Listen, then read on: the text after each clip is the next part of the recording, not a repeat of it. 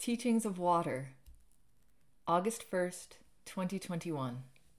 The square is transformed in the rain. As I sit at my window, I watch Aken being roundly baptized.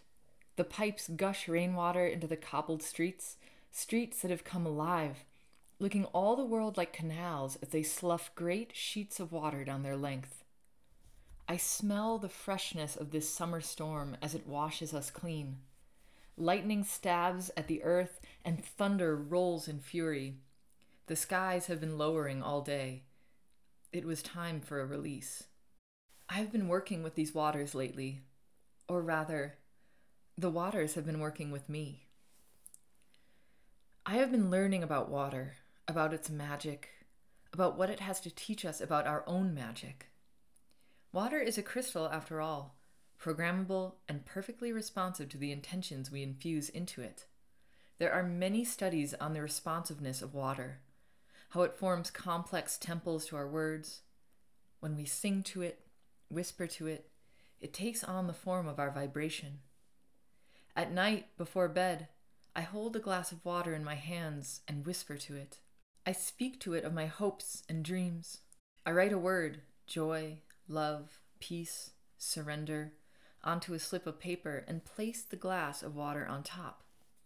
All night, the water forms into the sacred geometric patterns of that intention, and in the morning, sleepily groping in the half dark, I drink it. I drink in joy, peace, love, surrender, and it shapes my body. It shapes my life slowly from the inside out. We have not begun to plumb the depths, so to speak, of the magic and potential of water. And there is something happening now having to do with water, something that is shaping the consciousness of our world. I was told this, I received this, and I transmit it here faithfully. I shall tell a story, reader, and like Scheherazade, I will stop. Not for self preservation, but because the ending is as yet unknown. It is being written as we speak. Once upon a time, long, long ago, all creatures lived on the earth in a state of unity. In those days, the earth's axes were not tilted, but aligned exactly vertically. This removed the extremities of the seasons, and all of earth lived in warmth and fecund abundance. In those far off days we call Eden, when the earth was first born, the human tribes that walked her gardens lived with one another in harmony. Children and adults alike remembered their perfect divinity and through this remembering commanded the power and mastery of omniscient creation. These tribes walked on earth as self actualized children of God, manifesting into being miraculous things. Because all manifestations were overseen by a higher power, all that they created benefited all beings. On an earth such as this, there was no need for killing, manufacturing, war, competition, toiling, or exploitation. The beings who lived at that time knew the secrets of water. They knew that water is a crystal and can be programmed through intention and the vibration of the voice. We see to this day studies on the shape of water as it forms temples to our words.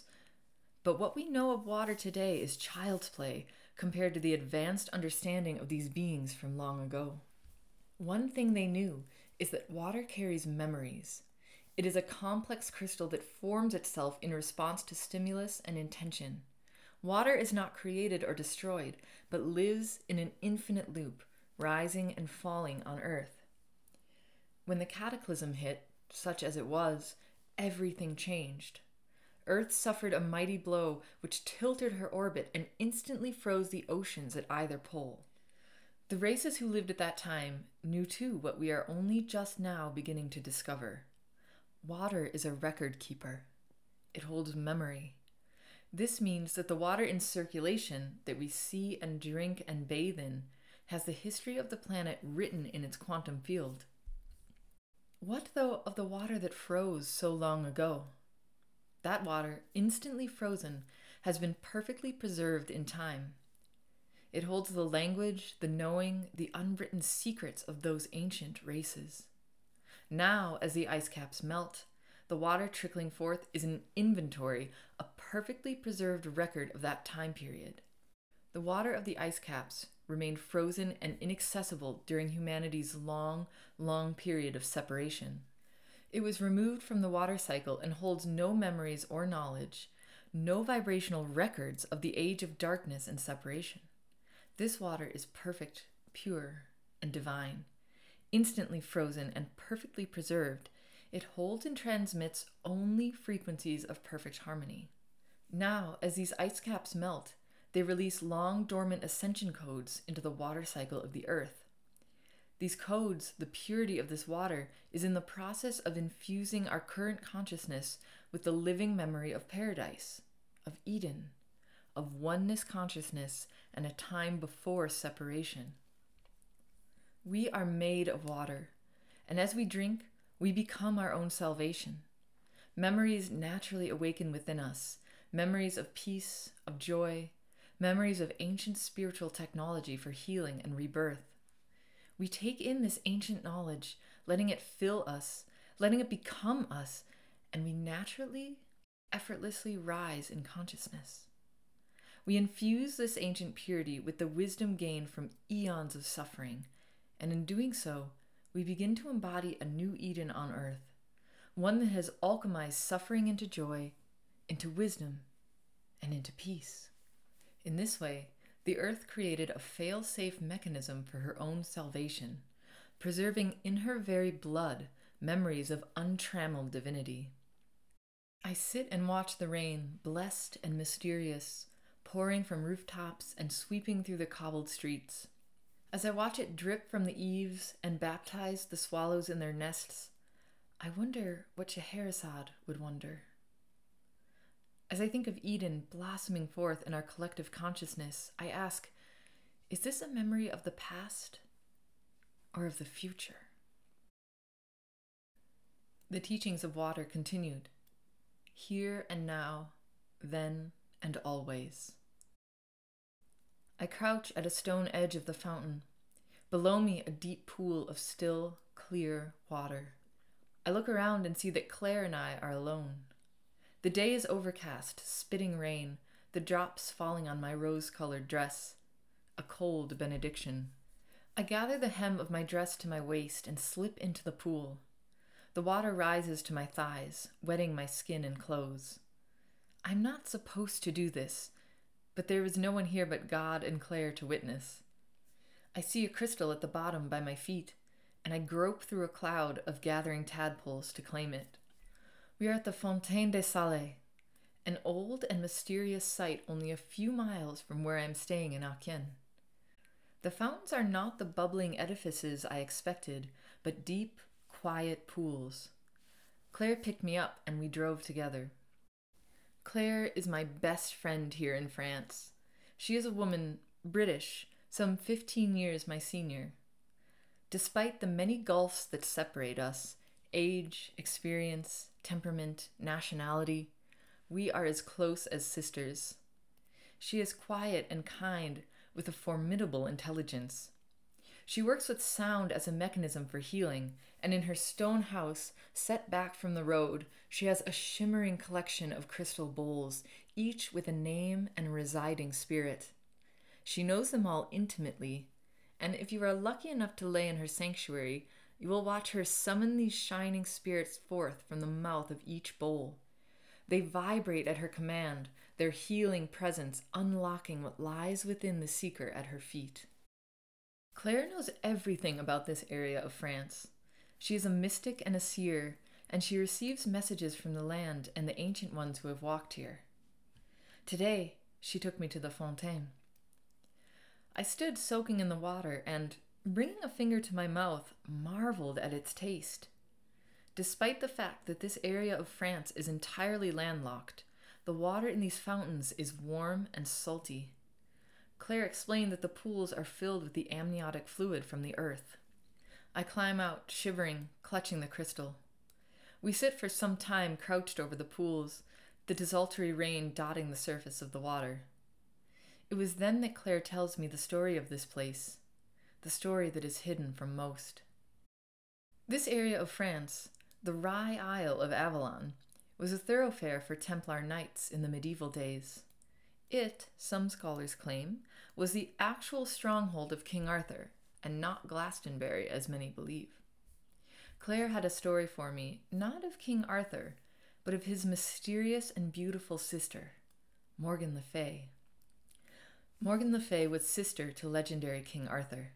She was unmarried, a high priestess, a wise woman, and she presided over a powerful sisterhood of healers. They lived here at Fontaine-les-Saulx, commanding the magic of its womb like waters for the healing and restoration of Templar knights who had been wounded in body and mind during their battles.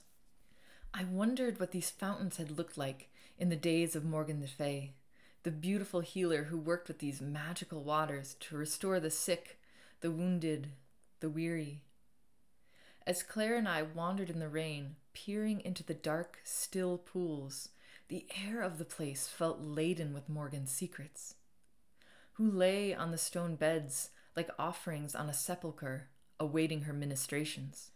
Templar knights who had given their bodies, minds, and sanity to a cause? How desperately did those knights cling to that cause when all else had flown? When they lay here in this garden, perhaps they were no longer knights, but men broken by faith. I wanted to know Morgan's secrets. I breathed the air as if I could bring her knowledge into my body. Claire dropped me off at home, and I found myself inexplicably exhausted. It was not an exhaustion of the mind or body, but something deeper. It felt like an exhaustion of the soul, as though I had come as far as I possibly could carrying a very real but unknown and unseen burden. Despite the early hour of the day, I crawled into bed and brought the soft covers up around my chin. As I drifted away, I felt Morgan Le Fay's presence wrapping around me like the scent of the amniotic waters that still clung to my skin. Suddenly, I was standing under an awning at night. The street lamps glowed all around. Rain, the omnipresent baptism, pattered on the cobbled streets, pooling and rippling in the dim glow of the lamps. A man, a friend from long ago, stood with me, his arm around me comfortably. We stood together. He was very tall and solid, and I leaned against him, feeling safe. He leaned down and kissed me on the top of my head. I showed him a book I'd been reading. It had a black cover stroked with a white, wide, feathery streak down the center. I opened the book to a middle page and showed my friend the clusters of sacred geometry depicted there. I told him it was the sacred geometry of the feminine. There were seven clusters, and I spoke to him about how each had specifically to do with the twin rays of powerful ascended masters. One in particular I showed him was the cluster related to the wife of Thoth. The book showed how there were these simple and specific patterns of sacred geometry of the feminine that had been cut out or removed from canonical texts, without which we could not be whole. My friend recognized the book. I was overjoyed. I hadn't thought there was anyone else in the world who had read this book. I hadn't thought there was anyone I could ever talk to about it. I started crying while he held me. I tried to explain. I said, You know, when you write your book, you create in quiet, in silence, in solitude. You write and you don't know where it's going to go or what it's going to do. You don't know if anyone will read it or understand. All you know is that you have to write it, or some part of you will die. He held me firmly, warmly. Silence reigned for some time, a silence that drowned even the sounds of the rain. Then he said, almost sadly, It will take a really special person to be with you. I don't think I could do it. We stood watching the rain as I listened to the words beneath his words. Finally, I replied, I know. No one could ever have me, not fully. There's always a part of me that will be with the creation. Then my dream granted me a gift of inexpressible grace, where we stood in perfect accord for a long, long time before I awoke. It felt so good to be held in a perfect and undemanding expression of love. It felt so good to have someone understand. It was the first time, I think, that I had ever felt understood. That dream and Morgan's sad and wise wisdom helped anchor the feeling within me. For who, after all, could capture Morgan Le Fay? Who could truly hold her? Her purpose was to heal the wounded, the sick, the lost and lonely men that came into her garden. Part of how she healed them was through her own perfect presence. None could stay for long in her bubbling sanctuary, no matter how much they wanted to. None could truly touch her. None could make demands of her. She had given herself over to God. I am not lonely, reader, but I feel today the ache of having evolved past the false understanding of love that I held before. Sometimes there's a part of me that wants to crawl back into it, to call the man I left so many months ago and see just one more time if he's truly forgotten me. The path I've chosen, it suits me the solitude and the adventure and the long, long days of listening. But some days this path feels narrow and rocky, like I'm miles from anyone who can hold me. I've given up everything I've ever known because I had to, because the known had grown too small for me. This was my promise, my vow, and deep down I know I wouldn't have it any other way. But some days I have to look back on all I've left behind I have to remember to grieve. As I walked back today from the Basilica de Marie Madeleine, the rain, which had been falling all day, finally lightened to a mist. The field in front of me was laden with purple flowers and bursting with stalks of glistening field grass, waving in a genial breeze. As I walked, the pristine countryside unrolled before me, a patchwork of buttery wheat fields and verdant leaves and above it all arced a perfect rainbow. Butterflies danced around me as I stopped and gazed in wonder. The rainbow held colors in it and a depth I'd never seen before. I drank it in as raindrops shook from the trees above and scattered over me like a laugh, like a blessing, like a baptism. It was, of course, the promise after the cataclysm. It was hope shining through the grief, a reminder of all the joy I held within me. It was a reminder, too, that the prism of colors suspended above me, a breathtaking message of beauty, was refracted through water that had once lived in the deepest and darkest of wells.